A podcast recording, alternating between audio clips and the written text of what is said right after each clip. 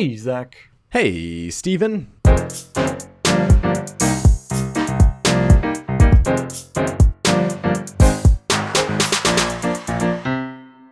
Steven, we always do the, the regular segment and we call it uh, Hidden Treasures. That we do. And my hidden treasure this week is Buy the Slice Pizza. Now, I know it's not something specific to Madison, but I really miss it when I go home. How often are you eating Buy the slice pizza, Steven? Just like once a weekend. Okay. So it's like a ritual thing. No, not even that, but it's uh it's more of a indulgent kind of thing cuz there's some really good by the slice pizza here. And when I go back home and I am with friends or something and I am like, you know, what would be really great right now? Buy the slice pizza. And you know how many pe- places in Rosendale, Wisconsin, or even within a half hour drive of Rosendale, Wisconsin, sell buy the slice pizza? I mean, the the Subway has pizzas. It's not it's not by the slice. You're right, but it's Or any good at all. well, yeah. It's not an indulgence if it sucks. So is that just something that campus has? Like, is it in your mess hall or? there are just a lot of restaurants um, that are either on campus or very close to campus. Yeah, Milwaukee, we've got Ian's, which has they're famous for their um, mac and cheese pizza. Yep, Ian's is a popular one for sure. Okay, you've got that there too. Mm-hmm. That's our main Yeah. by the slice location. I believe the original Ian's is in Milwaukee, but the best Ian's is in Madison. That's what I've been told. I mean, you're you're right that the the original is in Milwaukee, but I don't know what makes it any better, but I've been told that the best is in Madison.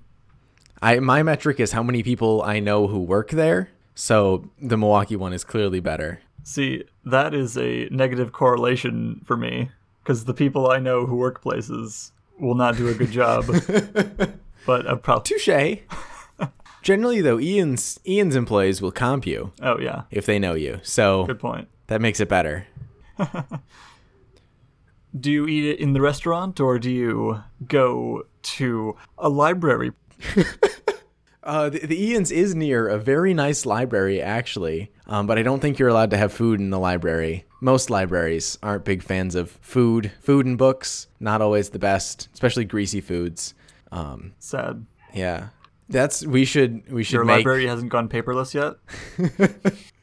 we should make a business, Stephen, and just it's food and books, and it's Isn't a bookstore and also a pizza shop. I mean, there's. I like the idea. However, there's a reason that libraries and bookstores don't like food that much, and it's that it ruins the books. And You bag and board each individual page. we, then we'd have to have a ridiculous markup for all that labor, and then no one wants to buy our books and pizza because there's a ridiculous markup. All right. Well, that's true, but you know what isn't uh, what is a li- library facility but doesn't have a ridiculous markup is the uh, many amenities provided by the UWM library.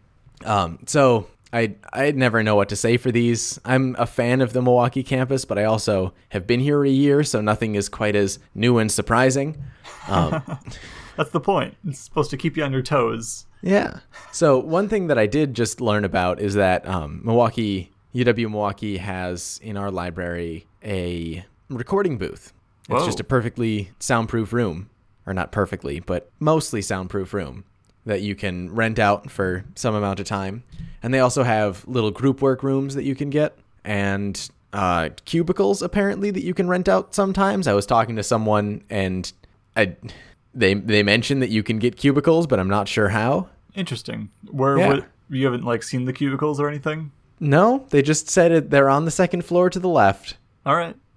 but they exist. I've been told.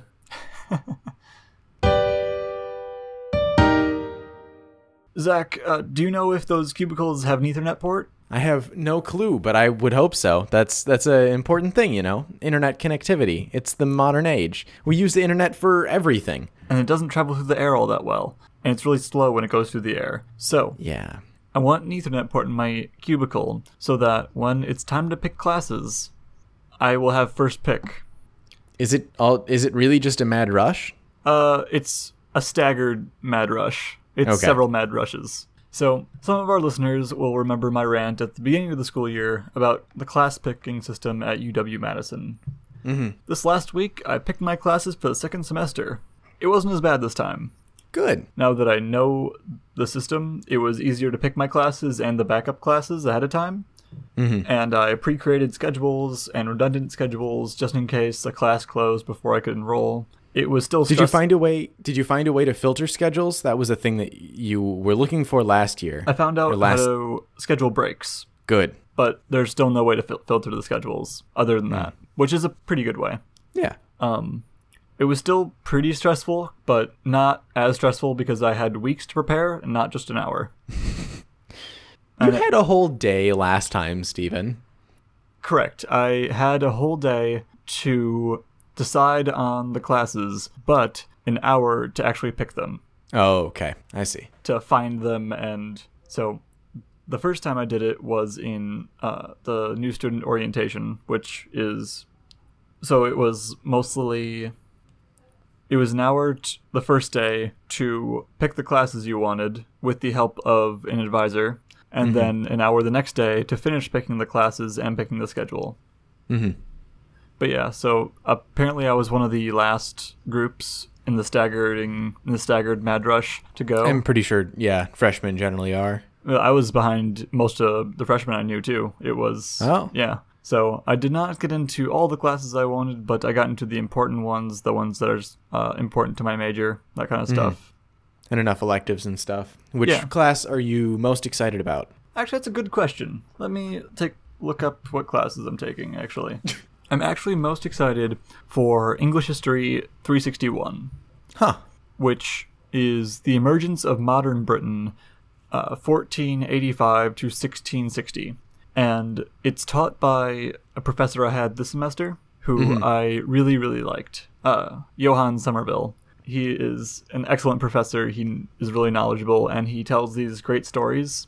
Um, Yeah, which you can't tell history any other way. yeah, and he just he just knows it. I, I don't know how else to say it. He just is a really entertaining lecturer. Awesome. Did you have your classes picked out? Uh, yeah, I've had him picked out for a little bit now because I had to choose him before they accepted me into the university at Sweden. Oh, right.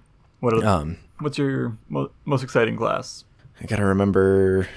Uh, shoot, I can only remember two of them. Three of them. What's the fourth one? Oh, um, it's probably a toss-up between AI and computer graphics. Oh, yeah, that does sound exciting. Should be good. They're both uh, matrix. They both involve like linear algebra and matrices, and I never really learned those. So I'm gonna have to do some studying over the winter break. But All right.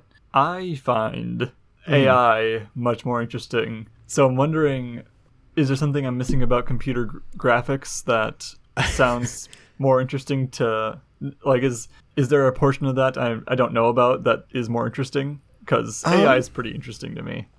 Yeah, AI is interesting. I think the level that I'd be learning AI, it wouldn't be the most advanced stuff, obviously, but I. Computer graphics are definitely the integral parts of if you want to make a game, which is not to say I want to go work at like EA or something, but um, little weekend long game making competition type things do interest me. And for that, you need to understand how all those graphics libraries work. Okay. Yeah, I see that. And then also, I am hoping that some somewhere that might have some. It might have a little bit of comparison to transcoding, which is definitely something that I'm interested in. How computers take video and turn it into information, and then turn it back into video, turn it into bits and bytes, and turn it back into video. That's right, listeners. Zach is interested in how. Um, I'm kidding. What? Your hosts are nerds. That's it. That's it. That's all I'm saying. Yeah, I, I feel like they know what they signed up for. Good point.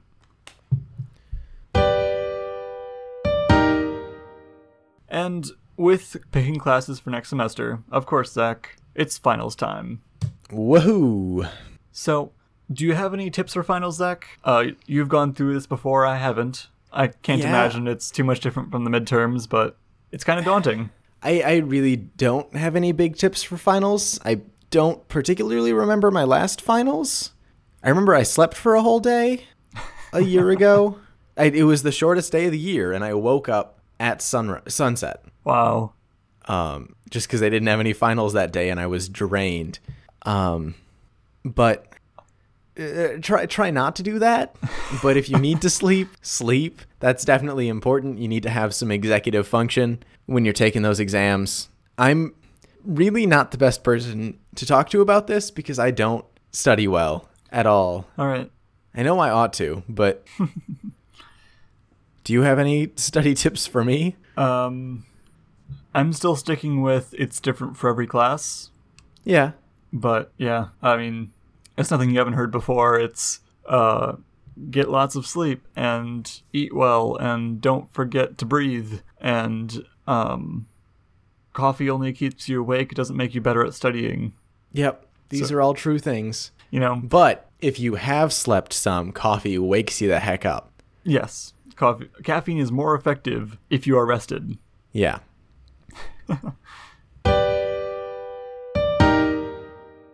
you know what else is more effective um, when you're not trying to use it at midnight?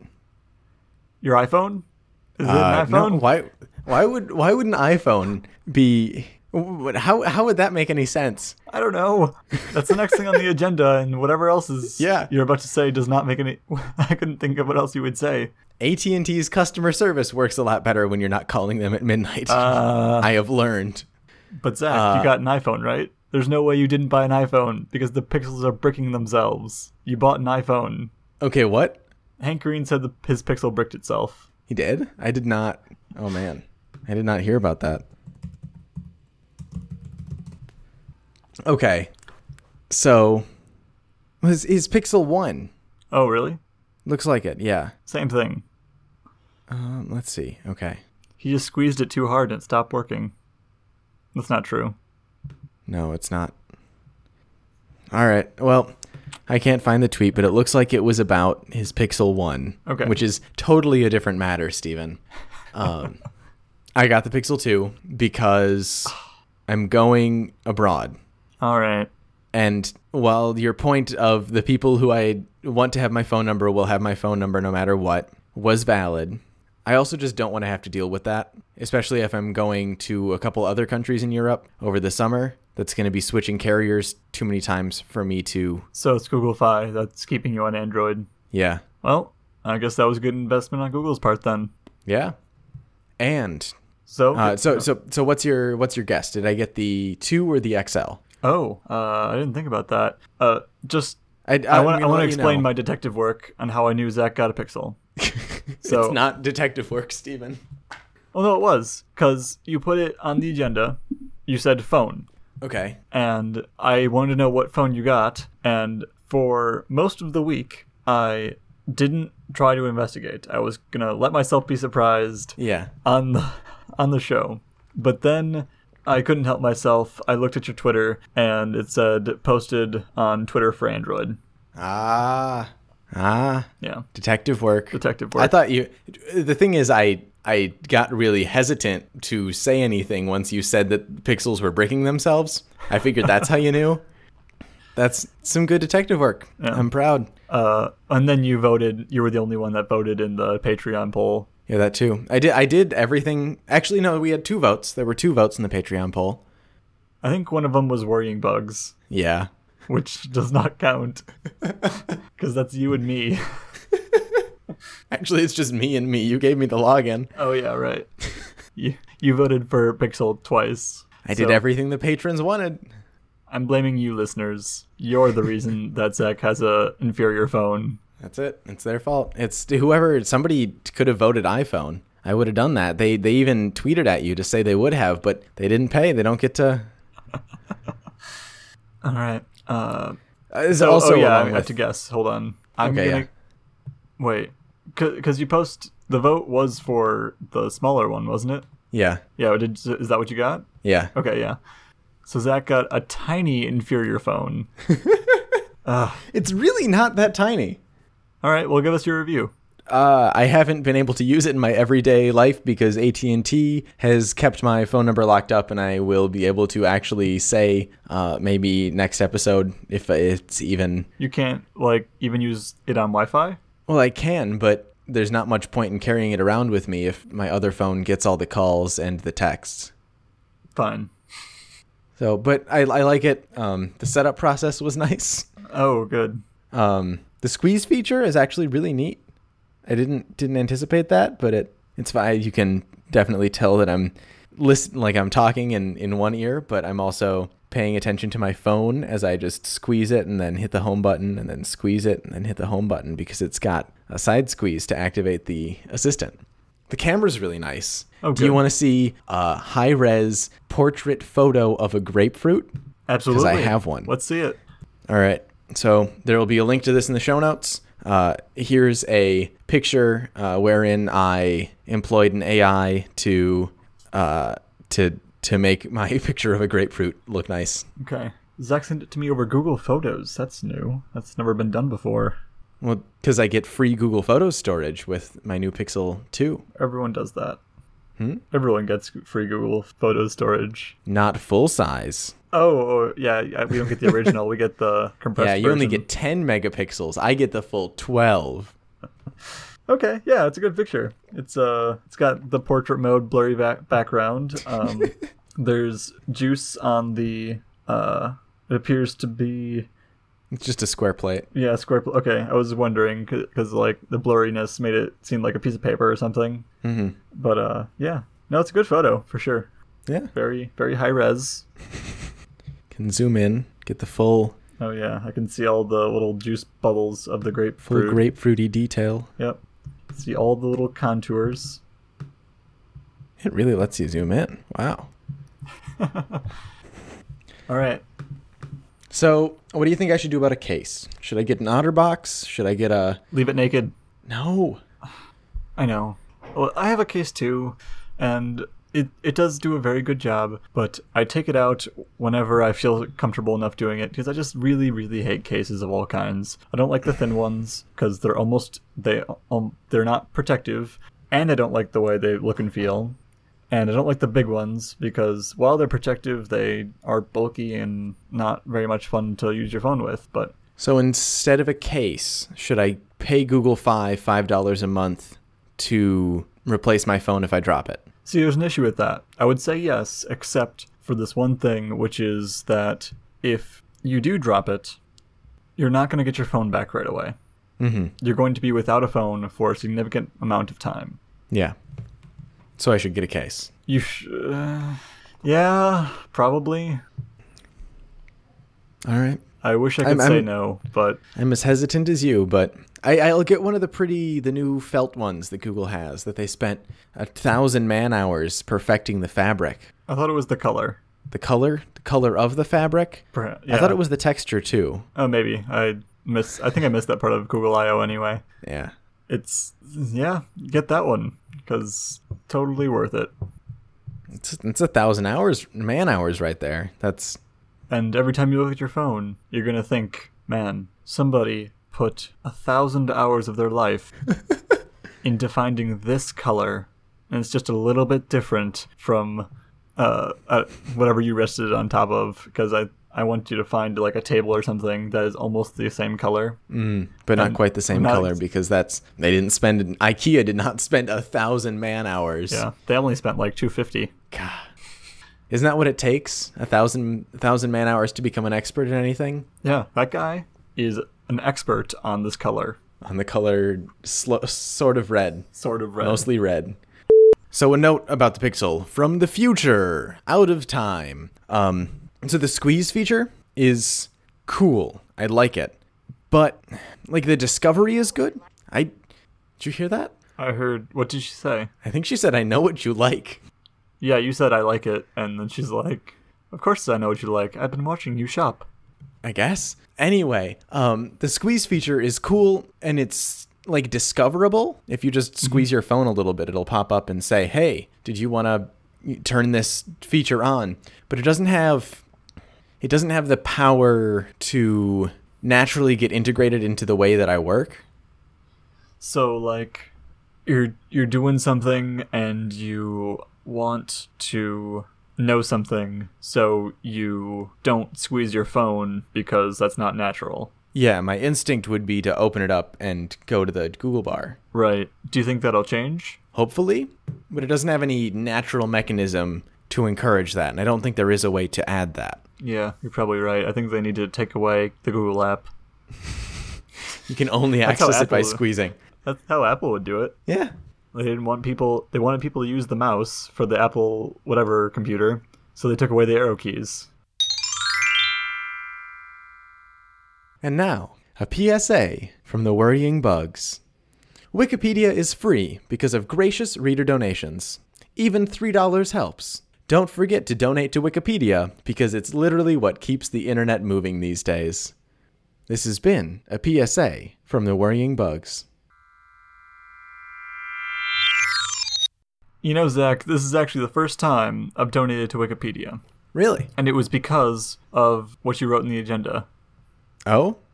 It was just like I don't know why, but Wikipedia's big banner, like, hey, uh, it says the same thing that the PSA did, Yeah. but coming from you, Zach, made me want to donate. Yeah. So I donated to Wikipedia. Awesome. Yeah, I just I just sent in my three dollars today. I I started donating a little bit ago. I'm not sure exactly when, but a couple years. Yeah, it's important. Um, as a as a postscript, this also applies to your favorite podcast, perhaps. Um, we we keep going. Cortex is great. I don't. I, does does Cortex have a Patreon? Uh, I think they're part of Relay FM, so Yeah. Relay FM. You can donate to Relay FM. Okay, yeah. So do that. That works. Or, you know, Patreon. Some podcasts are on Patreon and you can donate to them on Patreon. Um, actually, I you said you donated to Wikipedia and I already was going to donate to Wikipedia, so I I actually just donated to somebody on Patreon or supported, I think is the word, because I've been meaning to for a very long time and for the same reason that $3 helps Wikipedia even though it's not all, like it's a coffee. Um, $1 over a lot of people helps someone who's on Patreon Yep. even though it's just a dollar a month from me. So On, I I go ahead. I, I gave my card to Patreon and started supporting Joe Hills. He he makes videos. Uh, on an unrelated note, do you know how you close a poll? Ah, no, that's a good question. Because Zach has already bought his phone, and voting at this point would be futile at best. You can decide which phone I get next. Okay, the edit button. Maybe I'll just take it down. I'll delete the post. Like that's an option, but I want to Suppose I want people to see the results. I had uh we can you can download a CSV of it. Oh, good. We can't remember that. These results. Well, I mean like you can download a CSV of that and re-upload it so there's like bona fide proof right there. Except I'm pretty sure it has our emails, so that might not be a good idea. I don't know if you can we can edit it and just say this poll is now closed. Here are the results, but it Make the um, new uh, voting fee like a hundred dollars or something ridiculous. Oh yeah. Well, except no, we'd want it because then you can't even see the results. Oh, really? Yeah. Oh, yeah, you're right. Listeners, just don't vote, okay? okay? I mean, don't vote on that poll. Generally, Yes. as a general rule, vote. Vote on things you care about, things that affect you. Don't vote illegally either. Yep. Speaking of donations, donations are kind of like gifts. And Yeah. in one setting, you might get or give a gift is a Secret Santa. Yeah. Now, Zach, are you participating in any Secret Santas this year? Not at all. I don't think. No, no, I haven't. I am not. Okay. I am, and I'm just going to say that it can be really hard to find a gift for someone that you know in only a, yeah, in only a secret Santa kind of way, or even someone you know better than that. It can just be really hard to find a gift for them, Gifts are hard. Especially when they don't do the like they want it to be a surprise, so you can't be telling people what you want because then it's not a surprise. Yeah. Do you have any recommendations for doing something like that? Um, stalk all of their internet profiles. See if they have a Pinterest. Ooh, that's a great idea. I've heard that's good. Or like, uh, I don't know, can you favorite things on Etsy? See if they have an Etsy account that they've favorited things on? Okay, okay. Uh, the only actually what I came up with for my Secret Santa is going through all the conversations I've had with them in my head and seeing if they mentioned wanting something ever. All right. Did And you then- come up with something? I did actually, and I can't say what it is yeah. yet or ever has how does Secret Santa work? Do you get to figure out who it is after the fact? I think so. I think you I think you say who it's from and who it's to. It's just it's secret up until the moment you give them a gift. Cool. Might be like house rules though, so you might want to double check on that. Good point. Listeners, you might get to find out what I got my Secret Santa this year for Christmas Oh boy. or this holiday season. I've got to figure out gifts. I have a couple brewing around in my head for these aren't secret Santa, they're just general gifts. But I have a list of people as well that I need to figure out what I'm going to get them. Speaking of gifts, Zach, I got Zach. Not really. Uh, Steven got me the gift of being hooked on a game. paper clips are bad gifts. Don't get people paper clips unless they're like really into that. That'd be yeah. You could I don't know, you can make stuff out of paper clips. Get the crafters in your life a large container of paper clips. what are we talking about, Oh, Zach? I, I do have a tip on gifts actually. Oh, okay. Um, so like there are there are books that are like, oh, here's a how to make a thing, how to ta turn popsicle sticks into your best friend, or what, like you know. I, um, so when you do those, don't not just the book, but the thing the thing to use, some of the implements to construct with. Okay, so a craft book along with the craft to be making things out of, Yeah, to be using the craft book with. That's uh, probably Yeah. a good, pretty good idea. yeah. What about like goldsmithing 101? Is that something I should be? hmm Getting a, get them goldsmithing 101, a butane torch. Um, I don't I don't know what else you need for goldsmithing. Gold's pretty soft. You probably don't need too intensive materials. I mean, you need gold, which is what I was getting at there. Oh, I see. Well, Don't Uh, say anything about not needing gold to goldsmith. That is necessary. I veto anything you're about to say. Or okay, an, an alternative. you can't veto this, Steven. Okay. I, I unveto. I veto your veto. you get them a goldsmithing book, a book on alchemy, and some lead. Oh, perfect. Yeah. Although graphite might be, um, get them graphite pencils instead, because lead is dangerous. Yeah. Yeah. Who didn't? You shouldn't give people lead. hmm They might eat it. Yeah. also, don't eat lead. Your second PSA of the week. So, anyway, uh, speaking of metals, I guess something you can make with metals is paper clips. Certainly. Um, and something you can make with paper clips is a lot of things. You could make anything out of paper clips, you ask me. Definitely according to the game that Zach and I have been playing Yep. called Universal Paperclips. Yep. You you talk about it first. I need I need someone else to Okay. share this shame before I can even. Well, I spent lots and lots and lots of hours playing this online game called Universal Paperclips, and it's on the surface, it's your basic click and wait game where It's, yeah, it's like It does a- not- any other clicker. Yeah, you just click things and other things happen and you increase the number of paper clips that you make essentially. Mm-hmm. I think one thing they did really well early game, I feel like I don't need to worry about spoiling the first five minutes, Okay. is that you can change the price. Yep, for sure. Because because one of the things with Th- yeah, this game is a lot of economics and mm. it's it starts off as like really basic basic uh, supply and demand kind of stuff. Mhm. Like you have more paper clips, so you can sell them at a lower cost and make more money overall. Mhm. And then once, but at some point, the game evolves, which is the really really cool part about this game. yeah And it be- and it comes into this like uh, theoretical ec- economics, and then it just gets more and more extreme as you go, and it's excellent. And then it does the thing that I think every clicker game must do at some point, which is go to space. Well, yeah, I, I don't think I've ever played a clicker game that didn't involve at some point going to space. you're probably correct. I think that says something about the human condition. See, we put this in the side projects category, but really it should go in the philosophy category. Yeah, it's a it's a it's a introspective look into human desire or something. Anyway, this game, if you don't know what we're talking about when we say clicker game, imagine a spreadsheet that moves. And if you click a button, Okay, you're right. You're entirely accurate. It's just like a slowly progressing spreadsheet. But also, I'm imagining a spider, but instead of having a spider's body, it's just a spreadsheet.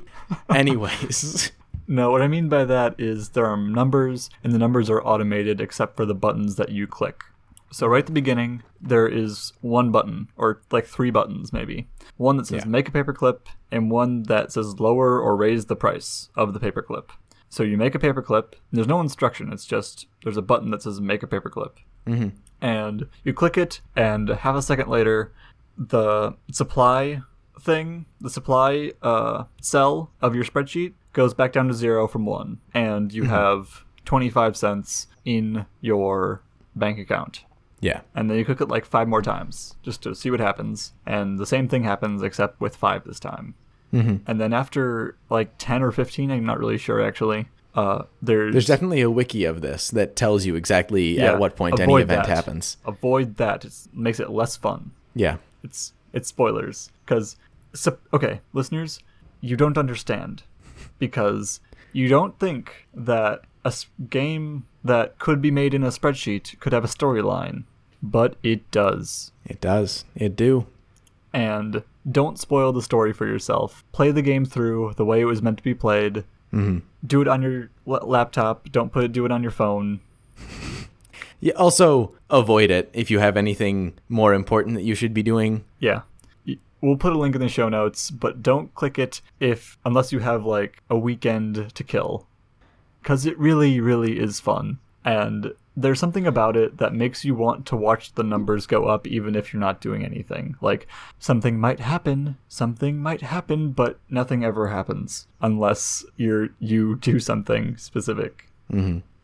Otherwise, the numbers just keep going up, or the numbers go down, depending on what the number is. Mm-hmm. So, Zach, how long did it take you approximately to complete the game? I didn't. You're still playing? No. I quit. What? I, I beat the system No. Oh, because I have physics I need to be doing, Stephen. I'm impressed. I'm impressed. I once I started, I found it very hard to do. I really, really like this this game, and I wish. But uh, the thing is that this game can't be redone. There can't be like a sequel. There can't be a offshoot or anything because It's about the discovery. yeah, and Discovery won't be any good the second time around. Mm-hmm. Also, Zach, you're missing a Yeah. lot. I don't know at what point you stopped. That the point Zach is at is almost the end of the game, Mm-hmm. and he at this point it's so interesting because like I was saying before, it starts off as very basic economics, and then it gets into some more extreme economics, and more and more and more to the point where you, it's barely recognizable as economics, but at some level it still is, and it's really interesting to think about it. Mm-hmm. Trying to optimize it the way that you would with supply and demand, even though you can't even figure out what the supply and demand are. Yeah. Yeah, there were there were a cou- the points where I was close to quitting and where I finally did quit were the points where it didn't I couldn't see what I was progressing towards Mm, mm-hmm. because a lot of times they would have like oh you're shooting for this metric or this other metric. Yeah, Um, that's another thing. Is this this game is definitely not made by professional game makers because they would not have any of those moments if that were the case. Uh, there were very few, and most of them were because I allocated resources wrong. Um, overall, I do think it was a very well designed game, um, and I I was able to like have it in the background while I did work too, which I, I I'm- I'm glad about that. Too. I Yeah. found that very difficult. it was definitely like read one section, flip back. What are the numbers doing? Read another section. Ooh, what are the numbers doing? Get sucked into the numbers for half an hour. Read the next section. But uh, just to be clear, listeners, this game is just numbers. Yeah. And buttons. There's some buttons. Yeah, buttons and numbers, and no like reflex skill thing going on. It's just economics, and it's the most fun I've had with a video game in a long time. It's, it was a good game. So if you're interested in it, and we say this with the warning that you might actually like it, we'll put it in the show notes. So you were saying that the the guy who made that game was not a professional game maker, but he definitely like codes at least in his free time, right? Oh, for sure. It seems like it at least. It And was a the- well done game. Yeah. And the the coding, especially like free time coding is usually done with some pretty relaxed languages, right? JavaScript is not you don't have to explicitly state what everything is. Python, you don't have to explicitly state what everything is. That kind of Right. stuff is just for people who tool around with code much more than like as a software engineer, it's really nice to have Java because it does a lot of things for you, but it also is hard to step into at your first glance. Compiler time checks, some good stuff as someone who's been working in Python all Yep. um, so this this is going to be a little geeky part. I'm going to try and bring it down and build it back up uh, from a normal level. But if you are not interested in how programming languages work at all, skip ahead. The podcast, uh, some listeners will have noticed, has chapters now. So Yeah, just hit that little arrow or what, however it works for you. So yeah, if your podcast player supports it, which I think most of them do, just skip ahead if you don't care. So Python, when you're um, when you're making variables in Python, you just give them a name and you don't say what type they are. Okay. Whereas like with Java, you would say, hey, this is an integer, this is a you know whatever, this is a car, this is a car class, and it does certain things, it drives, it has a move function, whatever. And those are the the kinds of things once you start defining classes that they do. You just add different methods to them, and that's kind of how that class is defined. It's um, that kind of thing. And so for Python, they don't do this type checking by name. They don't look and make sure that you called this thing a car and you called it a car over here, and here you're only looking for cars or whatever. Um, I'm gonna I'm gonna go to animal from car. I, I always use car as my example, and then it's never what I actually want to use. I'm not sure why. so the animal class, let's say, which is just some bit of code that acts like an animal. It, you know, you can feed it and its fed bar goes up or whatever, that kind of thing. Um, if you have a bird, you can like look at the bird or something. you could have a bird dot look at method, right? I mean, I would implement that as human dot look at and with a uh, argument bird. Okay, well then the bird would still need to have some sort of return value of sure. bird dot has been looked at yeah bird dot like visualize.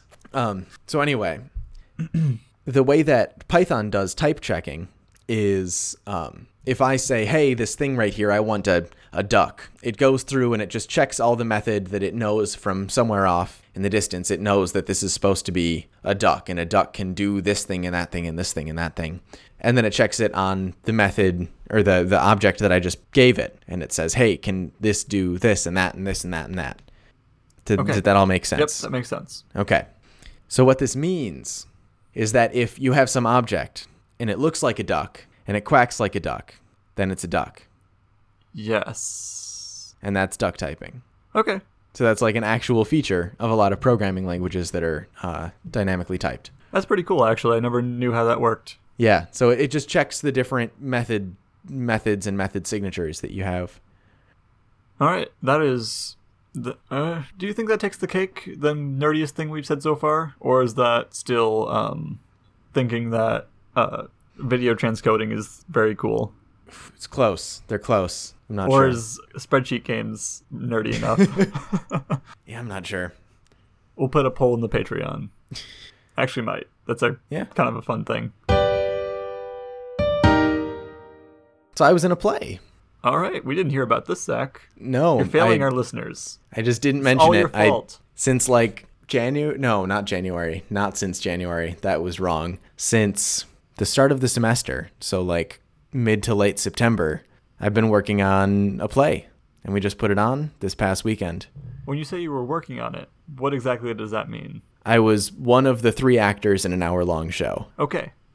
What was the show? The show was art by Yasmina Reza. It was originally a French production, um, but it got translated. There were some weird translation artifacts, like uh, they would have these people speaking a bunch of English, and then they would say "yes, yes, yes, yes," which is not a English thing to do. um, Was it fun? and yeah, it was fun. It was a lot of work. It was I had a three page long monologue I had to memorize Oh my gosh. and I was not remembering it until like the day before the show. As per usual. Yeah. Apparently, there were the people who were involved besides me were all theater majors, and apparently that's not just what you do. Oh, really? Apparently, It's all the shows I've been in. I don't think Rosendale Brandon runs their ship totally watertight, but Don't tell anyone. They think it's fun. it works. So that's the show. As a side note, listeners, if you're ever in Rosendale during a show, they really do try hard, so you, please go watch them. They do. Gen- generally, with most things, people are they're not not caring. Not slacking off most of the time. That's not true. Hold on. Um, yeah, not not caring. That's a good way to put it. Um, another thing to, just to mention, I suppose, with this is that I have talked on here a couple times about the vlogs, and I've just not been editing them since school started, mostly. Yep. Uh, we- we've all noticed, Zach. Um, but now I've even forgotten to bring the camera with me to the show. Really? Yeah. So I don't know that little bit in my brain that is checking to see if I should have my camera along with me is getting quieter. I think I need to get back to editing so that I I would agree with Remember. that. Probably after finals, though. yeah. I figure I can get a whole thing done on the plane to Sweden. Yeah, I can see that. So, uh, utilizing time on an airplane.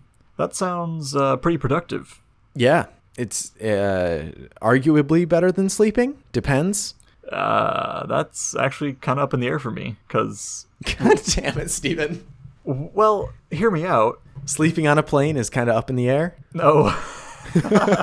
I did not even realize I made that pun. Nice catch.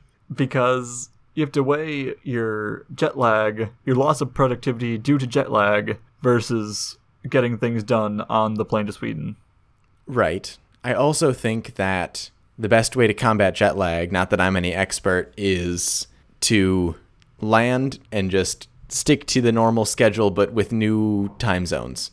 A singular new time zone. I would agree, except I do think that it's easiest to do that if you sleep on the plane. All right. Well, I've got like That's 20 what I've something. Been told 20 something? People I look at- know who travel a lot. Let's look at my flights. Google has this fantastic feature where it just searches through all your emails for your flights. Um, this flight is. Yeah, so I've got like 10 hours, so I can sleep for some of that. Yeah, that might be a good idea.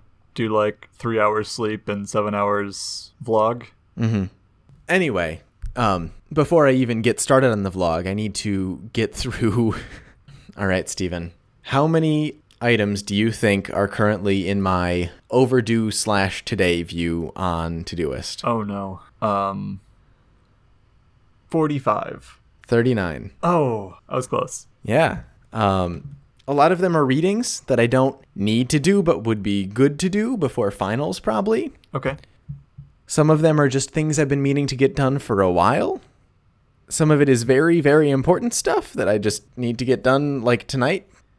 And I need to, I, I would want to get that all done, if not by the end of the semester, at least before I start the new one. Wow. So So I feel like uh, I'm in a weird place as this person who likes to get on a podcast and talk about how productive he is.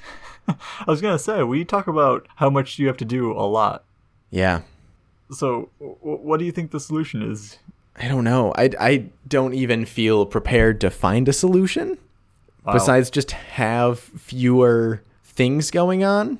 Because last week I had work, classes, homework, and tech week for the play.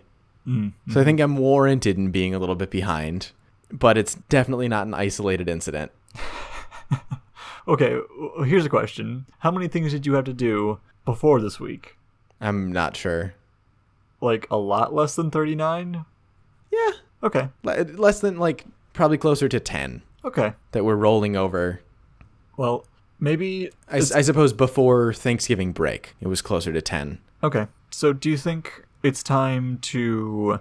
I guess what are you thinking? Is it time to get a new productivity system? Or is it or is it the worst time for that because that would just add another thing to your to-do list? It's definitely the worst time for that right now, but it's a good time to make a note of once finals are over, thinking about this and how I prioritize things and just how I keep track of it all.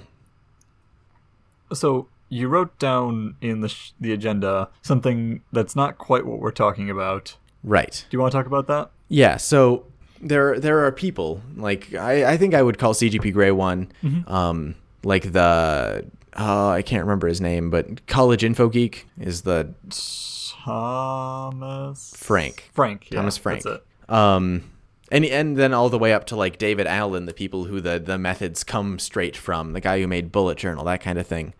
They are in this class of productivity guru. Do you think? Do you have it somewhere in the future that you want to become a productivity guru? Uh, I'm gonna say no, but only because I haven't had a brilliant idea yet. Because most of my to-do system is uh, a combination of getting things done and um, what's the other one? Eisenhower Matrix. Yeah, yeah. Eisenhower matrix and getting things done. Basically, put things in your inbox, sort through them later. Your brain is for thinking. That's that part took from getting thing, getting things done, and then Eisenhower matrix. This is due soon. This is important, and etc. Yeah. This is not too soon. This is not important, and classifying things like that. Um, now that's not groundbreaking at all, and that's why I haven't really. I think it'd be cool to help people like that Yeah. because it's definitely a hard thing to do is be productive. But no, I don't see myself coming up with something better than my current situation. Yeah.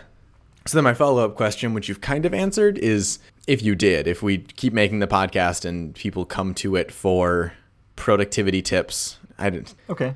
would you mind? Would you object to that or No, not at all. Uh, I mean, if you really want to know the details, I've said it a million times on the podcast before, but I haven't, haven't made an official write up. But um, it's, but yeah, if people want to know my thoughts on a certain idea or a system or anything of the sorts, um, then I would not mind that at all.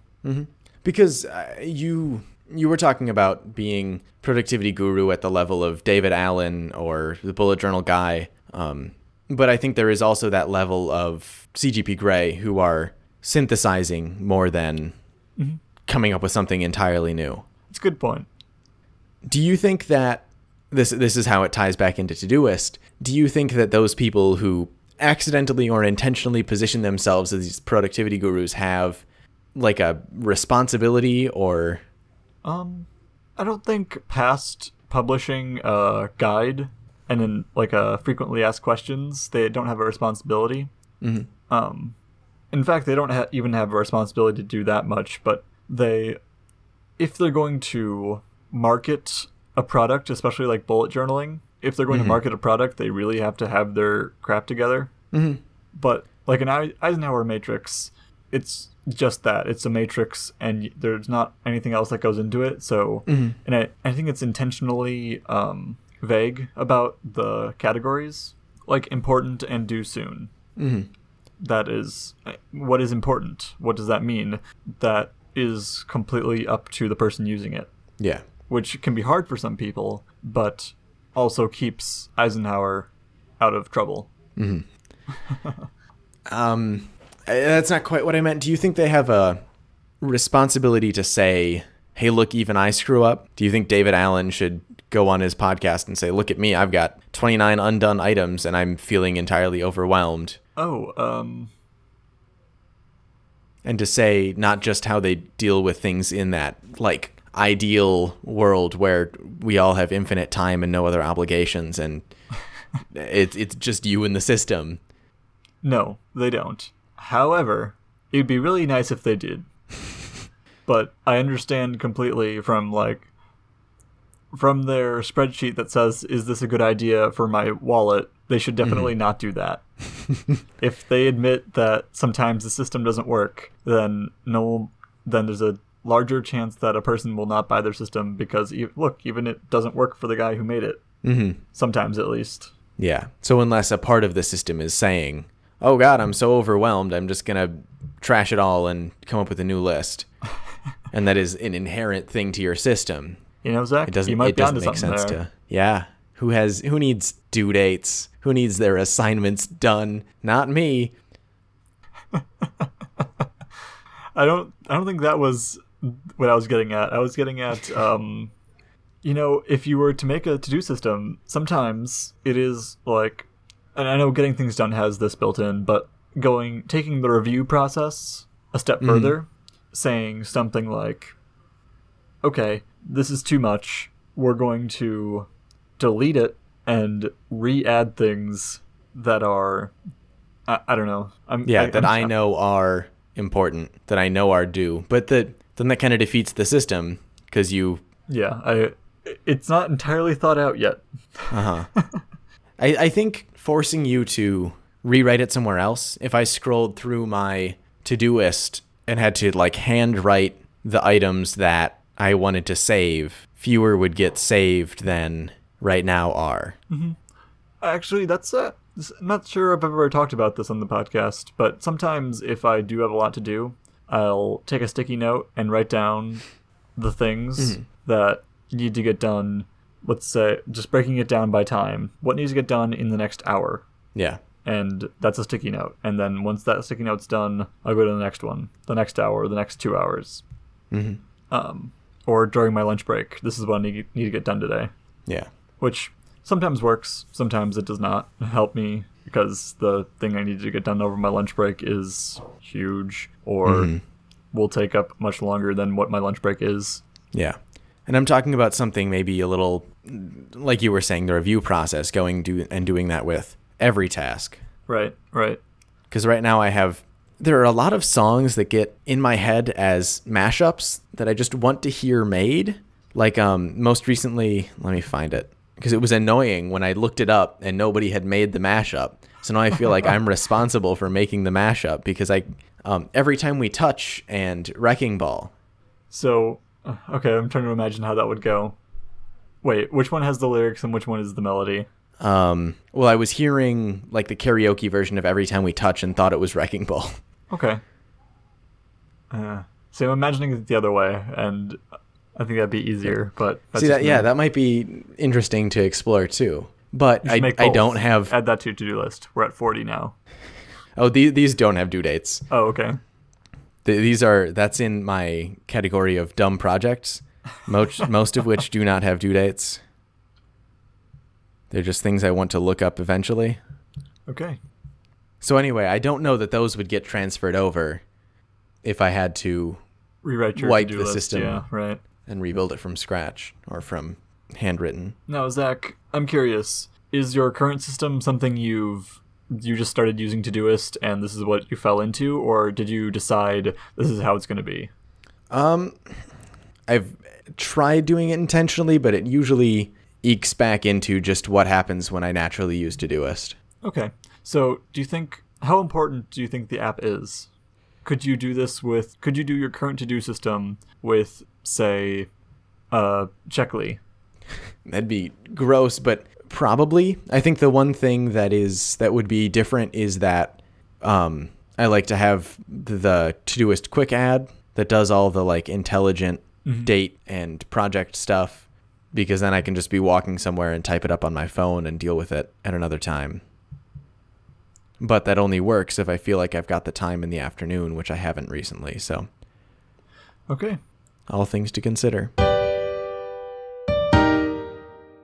And speaking of things to consider when reconsidering the year and reconsidering what you're doing, um, we talked last episode about just kind of a general direction to point your next year, um, and that we weren't sure where we were thinking for ours, but we definitely wanted to come up with some. And we're also eager to hear yours, listener, if you have any to send in. And yeah, I think that Zach and I aren't going to reveal our theme until after January 1st. Mm-hmm. Um, Do don't- we have? Don't call it a reveal. It's just Okay, yeah, but uh, that's how it feels. Like technically, we're keeping it a secret, even though we're just not saying it until our show after January first. I don't know. I feel like reveal implies someone is just itching to know. I'm itching, itching to know. I haven't come up with it yet. Oh yeah, I guess. Okay, so we also. Well, no, but I'm gonna reveal it to myself before. Well, I'm gonna reveal it to you. Aren't you excited to see hear mine, Zach? Yeah, I am. Okay. There you go. See, it's a reveal. All right, so we're gonna reveal it after the first. uh, did we ever decide what a formal definition was? Did we have one? I, I liked mine that it's just the direction you're gonna point the year, Okay, yeah, that was it. steer the rudder towards. We should call it a yearly heading then, just to get some differentiation. 2018 in really big bold letters. Oh no, I meant it in a nautical sense, but you knew that. So Yeah, but yeah, no, that that makes sense. That's a good. uh, if we if we did want to distinguish it from uh, cortexes, I think it's similar. I think we can use them interchangeably, but yearly Okay. heading is a good way to explain it quickly if the person you're talking to understands nautical terms. great. Um, and you can let us know about your yearly heading or your, I don't know, your new phone that you got or what you're getting for your Secret Santa, provided it isn't Steven or I. Um, on Twitter, I'm uh, there at the Puns Guy, And I'm at not Stephen Barry. and we're eager to hear from you. And now we'll be moving into our book club. We are reading Artemis. This episode, we read up to chapter five. hmm So if you want to catch up with us, we're just going up to the beginning of chapter five. Um, and if you are, then join us as we venture into the moon. Straight into it, the middle center of the moon. Journey to the center of the moon. It's easier than the sun.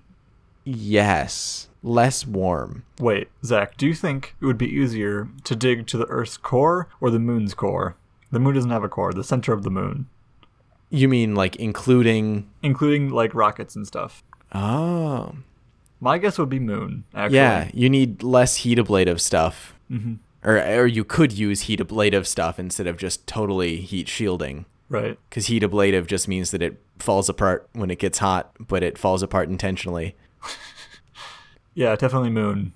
I mean, I don't know what the cost of a rocket is, and it's got to be very expensive, but I think it'd be less expensive than inventing a new type of heat shielding that could withstand the Earth's mantle and or core. Yeah, and then it's just drills. It would be probably even easier. I'm guessing moon rock would be easier to drill. Yeah, you're probably right. Well, I mean, the mantle and core are liquid is the issue. I think it's a very slow moving liquid, but a liquid nonetheless. Wouldn't it also be trying to get out if you drilled to it? Yeah, probably. I think a good portion of the mantle is solid but moving. Mm-hmm. Like that's how it was explained to me in like what sixth grade. Sixth grade geology. Yeah. Listeners, if you know anything about this, please write in because we are clueless. So I didn't actually um, get a chance to read this. I was just running around doing a lot uh, in the last couple weeks. So I listened to it on Audible, but that definitely is not the same note-taking experience as reading it in in my hand. Um, so I definitely have some notes, but the majority of them should be from Steven, hopefully. Hopefully. Okay. Um, my first note was in chapter one when Jazz said that Artemis's air is pure oxygen at 20% of Earth's at pressure. And I'm thinking about that and I'm like, I understand that it's super inconvenient to pump a dome up to uh, 100% of Earth's atmosphere. I understand that. Wait, what percentage of Earth atmosphere it is? Is it? Tw- 20. Oh, So yeah, it, but it has to have so many unintended consequences. mm-hmm. Like, well, like for the boil- boiling water. Yeah. Like the hottest water can get on on the, in the city is barely above room temperature. Yeah. Oh wait, Also, what? if you got a cut, would your blood? Boil off? I, I don't think it's that hot. I don't think it's hot enough for that. But Yeah, no. gosh, it's got to be getting pretty close. No, they said it was like 60 Celsius. Yeah, it's a lot above room temperature actually. Yeah. Don't don't listen to me. Yeah, But- no, my room is good 24, 25 Celsius right now. but still much much below the actual boiling the boiling point of water and at sea level. Yeah. I I didn't hear the 20% thing and I just heard that it was 100% oxygen, which like did we learn nothing from Apollo 1? Oh yeah, that too. If that the oxygen if the atmosphere is purely oxygen, that's also not I don't know. If you're breathing in it seems wrong, but I'm sure it's correct that it's possible to do. Uh-huh. But I the the fire thing, it's I guess it's less of a problem because not everyone is just stuck in one cockpit. Yeah, yeah. I, I think the 20% pressurization helps. mm-hmm Um, I've also gotten chapter one that I really like the phrase moon poon. it's just a good phrase in that. Yep. And then that Weir Andy Weir is really good. Um, this happened in the Martian too at integrating exposition and action very closely tied, like the bounding through space and ex- or bounding across the moon in the EVA suit and explaining why it was important, but also like the gravity of the situation while the situation was happening. Gravity. Oh, oh yeah, ha ha. My next note was still about um, the 20% pres- pressurization thing. It was 61 degrees Celsius, which is, uh, I did the conversion, it's 142 degrees Fahrenheit, Alright. which you could very well touch. Oh, That's like, it's a very, no, it's, it, it's too hot for a bathtub. okay. but not so hot that you can't drink it. My next note is about Jazz spending a lot of time talking to what's his name? The dude. Um her her first contraband delivery. the Norwegian guy. The cigars. Yeah. Yeah, Do you know his name? started with a T. I'll look. Okay, Trond. Trond. Yeah. So she's spending a lot of time in the first chapter at Trond's house for someone who gets paid per delivery. Yeah, But then again, she makes a lot more money getting um, tr- Trond his cigars. Yeah. It's you got to have good client relations. Yeah, so I'm sure she's And also- done math on that. the reason she wants to have more is because she wants to be able to be in that kind of place. Right. Yeah. So Uh, my next one is in chapter 2 and I apparently stopped taking notes after chapter one. So okay, uh, Jazz says in internally she says um, it's always about economics. Am I right? And I just made a note that said indeed. Uh, what do you think of the gizmos? I thought they were cool. They're kind of a they're an ex machina, but not in a plot cheapening way. They just kind of make it easier than explaining exactly how all of the electronics of stuff works to say, oh, it's just a thing that, that does the stuff that we need it to on the moon. Yep. Do you think it's weird that there are no brands of gizmos? They're just good gizmos and bad gizmos? Yeah, that is. Because, uh, I mean, it might work differently on the moon where everything's very tightly controlled as far as what gets imported and what doesn't. Mm-hmm. But I think in any capitalist ish mm-hmm. place, um, a gizmo would be a com- competitive market considering everyone has one. Yeah. And I also think that that might come back if there's some sort of um, if gizmos are run by the government, which would make sense if there are no brands. Mm-hmm. Then Yeah. Like um, maybe contracted out, but Yeah. brandless. yeah. So if that's the case and Jazz starts committing crimes, then she might have a tough time getting around without a gizmo. Another thing that you're talking about will will come back back and bite them. Um, the author spends way too much time talking about how dense the hull was and how nothing can puncture that hull. Like it's at least once a chapter that they say nothing will puncture that hull ever. It's impossible. Something are- is going to puncture that hull. Definitely. I did not think about it, but you're entirely right. Another thing that was explicitly said was Rudy's giz- gizmo is like a magic wand. It could literally open any door in Artemis. So, Rudy's gizmo will be used to open any door in Artemis. Oh yeah. I will put Yeah, money I on guess. it. And then Rudy has a interesting sense of justice. There's a Yeah. excerpt I have for it. Um, that's just how, and it's that that's how justice works around here. We don't have jails or fines. If you commit a serious crime, we exile you to Earth. For everything else, there's Rudy. Mhm. And it seems like Rudy has a lot of power and a lot of potential to abuse that power. I'm not sure if they explicitly said that he, um, I mean, he's targeting Jazz, which is not okay in the in the U.S. justice justice system. At least you Yeah. can't just follow someone around hoping they commit a crime. Yeah, I, I, it doesn't seem like space has many checks and balances. Yeah, I mean, then again, it it's also controlled by. Uh, Ar- somehow Artemis got controlled entirely by the Nigerian government. Kenyan. Kenyan, sorry, the Kenyan government. Like, Well, because it's a it's like a Kenyan space colony. yeah, which is weird because I, I well, the explanation that they gave was No, that convincing enough. that makes sense. What I don't understand is how the other world powers. Haven't said, oh, let's make this like a, a modular ISS kind of thing. Yeah, and We'll- if you don't, we'll add we're going to destroy the thing. How is this city entirely Kenyan? And is there because it doesn't seem like there's another option for going to the moon? It's Kenya Hmm. or bust. I mean, There's like they even, explained, separate the space colonies. The access to the equator is really is really helpful when you're trying to get into space. You want as much centrifugal force as you can get. Okay, I see that. But But we, but America has gone to the moon. yeah, So has Russia, several times. yeah. Also, though, I'm pretty sure that we have forgotten a little bit how Saturn V works. In what way? Like we just don't have all of the details about how Saturn V works anymore. The people who Like, worked the on data the was lost? particular I or they like somebody just said to the engineer, "Hey, actually make that bolt a smaller bolt or you know whatever." Interesting. I didn't know that. I'm, I I think I've heard that somewhere. Let me see. Oh, there's a Quora. Yeah, so it, it- just a, a quick cursory look. It looks like we have uh, just because it was like contracted out and a lot of stuff was kind of just in time decisions to make sure that the stuff fit together right and Huh. Wow.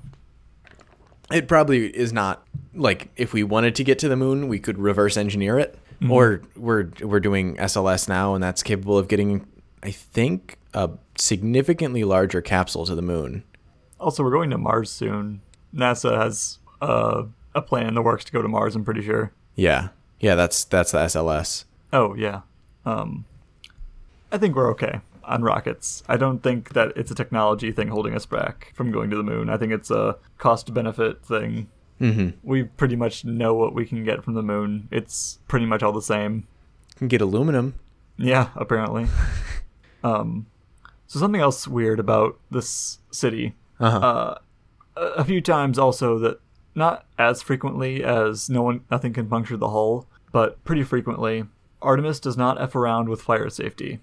Yeah. It it just there's redundancies upon redundancies of things to contain fires. mhm. Yet they don't have a dedicated fire department. Yeah. I don't know. Mm, I just Neither does Fairwater. Fairwater's not on the moon, and they're uh, Not entirely filled with oxygen. yeah. All right, valid. Also, they have neighboring towns to help out if there is a fire. I don't know. The volunteer response team is not unprecedented. No, and it seems to be working pretty well. But for ah, it just it seems like such a bad idea to have something be so dangerous and not have something dedicated. Like this is specifically for fighting fires. Yeah. All they do is sit around watching a board of LEDs that and when a LED blinks up, that means there's a fire in this area. And when someone sees that, there's an alarm and the entire fire department goes and fights that fire. Mm-hmm. Also, they totally don't fight fires. They just get people out of the fires. Yeah, because you can just starve the room of oxygen. You don't need to. Have you never played Faster Than Light, Steven? That's how you fight fires. You get everyone out, and then you starve the room of oxygen. All right. It's also how you fight enemies. If they board your ship, you just get everyone out of where they are and starve the room of oxygen. Great plan. It's generally the solution to most of my problems. Wait, do they? Because they don't suck any oxygen out. They just let the fire uh, suffocate itself. Yes. Okay. I, I, I guess it didn't say explicitly anywhere, but it would make sense that that's how they would fight the fire. Yeah, because otherwise you're yeah. There's no other way to do it because other if you're sucking air out, that has to go somewhere, and then you're also taking out the carbon dioxide and stuff that made by the fire, Mm-hmm. and that's no good. Yeah. Okay. Yeah. Um, I'm also really curious about how much red tape there actually is around commercial space space travel, like at this moment, not just in the fictional story. Uh huh. Like, if I wanted to shoot a rocket into space, who's going to tell me no, and what do I have to do to get them to say yes? Mm-hmm. I cannot answer that question. What's the major stuff, do you think? Major stuff would be you'd have to declare it to someone, or you'd be an unidentified object in airspace, and they'd probably not take kindly to that. Good point. Um, and then there's probably eight levels of bureaucracy you need to go through just to say, "Hey, by the way, I'm going to space." Well, it's I'm not. possible that my, my my robot is. it's possible that the U.S. is like would require you to specifically be contracting with NASA because most of what SpaceX is doing is just NASA contracting, and um, Blue Sky or whatever Bezos's thing is. Right. Uh, the next thing I have is she pulled. This is uh, in the context of the Kenyan leader. Mm-hmm. She pulled money out of nowhere, creating a huge industry in her formerly third world country, and landed herself a job as ruler of the moon. And my note is this woman has the best resume I've ever seen. um, and then at the end of chapter two, Jez says, I'm sorry, but this isn't my thing. You'll have to find someone else. And I was like, whoa, really? She's not going to do it? Yeah. And then the next sentence was him saying, I'll give you a million slugs. And she's her saying yes. Mm-hmm. Which you know, Yeah. Plot. yeah. I think another part of Andy Weir, um, not okay. How do I want to say this? Another part of him integrating action and exposition means that a lot of stuff can happen, and you don't know if it's going to be relevant later. Yeah, that Um, was which something is- that Neal Stephenson did really well too. Yeah, but it's a different take on it. It's a different way of dealing with it. That this time it might just be that this little self contained adventure where she dealt with the fire is mostly not going to come up again. Mm-hmm. And I don't know, like, I was just thinking the other day that in REAMDE, they never touched back on the TSA thing What was that? that um, they were having people like they'd set up a system so that people would attack goblins running the wrong direction and it would set off alarms Oh, and right, everybody right. would have to stop i don't think they ever called back to that in any way Yeah, I think you're right. I don't remember anything calling back to it.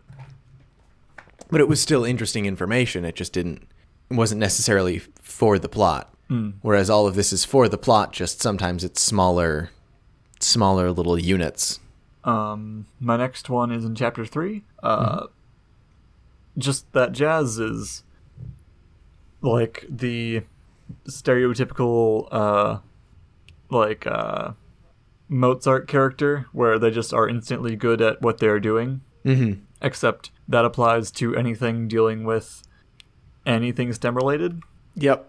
Which is fine which is, like if that's her character that's cool. But i it's really hard to imagine her working as what was it a uh yeah. because okay so fine. All she's paranoid that her dad is trying to get her to be a welder or he's asking his uh craftsman or what what they call them? Artisans? I yeah i don't remember. The craftsman artisan industry to try to hire her. But like there's some job that like requires a lot of intelligence that you that Jazz could be doing. and earning more than she does as a porter Yeah, like if that's actually her goal to become very rich by having by getting the EVA job or whatever. mm-hmm. This is not the right way to go about it, you know? Yeah even if you work for one of those guys who is friends with your dad's for a little while just so you have enough m- money to buy an EVA suit, mm-hmm. I think that would be acceptable in her life philosophy. Yeah. I think it was also just generally a rebellion against her dad, though, that he could have had somebody, if her dad had said to somebody, hey, give Jazz a million dollars, she would have refused it. That's a good point. Yeah. Yeah, even working for the short amount of time off your off of your father, essentially, would have been unacceptable. And I bring this up in the context of her um her electronics friend, Yeah. electrical engineer, maybe? I'm not really sure. Uh, he says, art quality aside, this is an elegant design. Did you copy it from somewhere? And it's really frustrating because I want to know like what the device is and whether Yeah. or not like it would be hard to find to to have an elegant design for it. Mm-hmm. Um, but because we're not supposed to know yet, we Yeah. can't judge that whether or not she is an aficionado or if she's just good at internet research. also related to that electrical engineering guy um i re- i really like this book. I got to chapter 5 and i was so sad because i wanted to read it like continue listening. It was it's really enjoyable. But it it weirds me out when andy weir tries to write sexually active female characters Yeah, I think he has a, and it comes back to a larger philosophical question: is whether or not um, a man can, or vice versa, of course, but whether or not a one one gender can effectively write from the perspective of another. mm-hmm And the what I've heard, and I'm not, I haven't really looked into it as much as the people I've been hearing this from have, but the general answer that I've heard about that is no. That is not easy. Yeah. Definitely not. Definitely not easy. Probably not possible. mm-hmm My next note is uh, she has her saying, Gosh darn, I'm a smuggler. Why did people keep asking for other crap? And I'm my note is is this going to turn into a Zelda quest where she has to satisfy Oh, I need a sword. Oh, I need an apple for this sword. Oh, I need a pear for this apple and so on. before i give you my pear you've got to go out and get rid of the three wolves haunting the woods Yep. Um, then condoms only cost 50 slugs, which made me think that birth control pills might actually, depending on the current climate of the future, um, Also, though, Birth- in Kenya, which I think is generally those Central Afri- African nations are a little more religiously conservative. okay, yeah. I, my the thing I was getting at was um, birth control pills might actually be less expensive because they weigh so much less. Mm-hmm. Uh, and again, depending on what the manufacturing state of the world in the future. And it's possible also that you could synthesize them Oh yeah. in space much easier than in, than you could latex. um, in chapter four, uh, I highlighted something a little uh, offshoot. It said uh, pays well too, and I, it was just that Jazz thinks about everything in terms of money, of money, Mm-hmm. which is something interesting about her. I wonder if there's a like a slug stock market because it's some like once you have that whatever million slugs, whatever her goal is, modern day people would invest that in like a mutual fund. But yeah, would you invest? Uh, It's really hard to invest in mono- monopolies, Zach. Because I also think that slugs would get cheaper over time as engineering progressed. So the value of the slug is going to go down. Yeah, Slugflation. I mean, not if there's a fixed amount of slugs, though. If it's used as a currency, which it's not, it's not technically a currency because there's someone pretty much deciding everything that happens with the slug, which is the Kenyan space program, I think. Yeah. But I also think it, there's not much to invest in on the moon.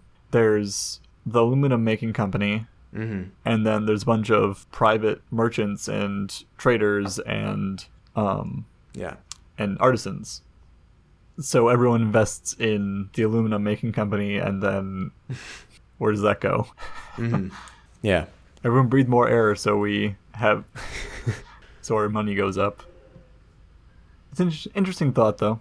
Um, and then my last one of this bar of our section is um, the monorail, Mm-hmm. which I just I enjoyed it. I enjoyed the pun. It's a mon- even though it's not a monorail, it still made me laugh. It's still a rail on the moon. Yeah, it it sounds a lot like monorail, which is why Jazz is frustrated with it. Yeah. But it still works. Monorail. Yeah. All right, that's all I got. Uh, any first impressions, Zach? besides what we've already said? Yeah, like I said, I really enjoyed it. I'm excited to get reading again. Yeah, me too. Uh, and speaking of which, I think we'll go to the beginning of chapter 11, just because finals are coming up. And Sounds good. Which is So- about, at about 65% of Yeah. the book. And there are no page numbers, so sorry. there are, there are chapter markers in whatever medium you're. Yeah. So we'll be back to talk about it uh, once we get to chapter 11 in, t- in two weeks. That will happen in two weeks. A fortnight, some might even call it. Until Oh, then, you can. We oh, should ju- we should call it our fortnightly podcast. Yeah, I, we- I don't know if that's an innovation, but No, but like whenever we we always say like uh this episode instead of this week, and I keep having to correct myself from saying this week because it's not. Uh-huh. I'm just gonna start saying this fortnight. I don't know if that's how that works. I don't know if that's how that word do. Is it is fortnight not just two weeks? No. Yeah, fortnight is 14 days. That's what Google says. Yeah, but I don't know if like a week has a set uh, starting and ending point, and a fortnight is just a unit. Well, a fortnight from now. Correct. How about this? We'll call it a worrying bugs fort- fortnight, and that way it does definitely do- it definitely does have a start and end date. And a worrying bugs fortnight starts every other Wednesday and ends every other Wednesday. Exactly. Okay. We expanded the definition of a word. You're welcome. so anyway, we'll see you in one worrying bugs fortnight. In that time period, if you have any comments or suggestions about the show or about the book club or about the book or anything Yeah. else we said If you over think the course the book of this podcast, could have been written better, if you have specific complaints about the book, um, we're always down to hear them. We'll we'll do our best to change how Andy Weir writes. uh, I'm at on Twitter at not Stephen Barry. And I'm at the puns guy Uh, we have a Patreon, as we've said before, um, and a Bitcoin and, a Bitcoin Zcash. and a Zcash. Uh, I tried to get Ethereum working, but it is actually impossible. so, um, yeah, Maybe someday. maybe someday when Ethereum actually works, because I downloaded the the UI version and it just never stopped syncing. Mm. It was like three days. Oh, I left it running for three days and it just never stopped syncing. So Yeah. All right. Well, we'll see ya, or you, we won't see you. You won't see us, but we'll smell you in next fortnight. goodbye. Good, good, good, goodbye.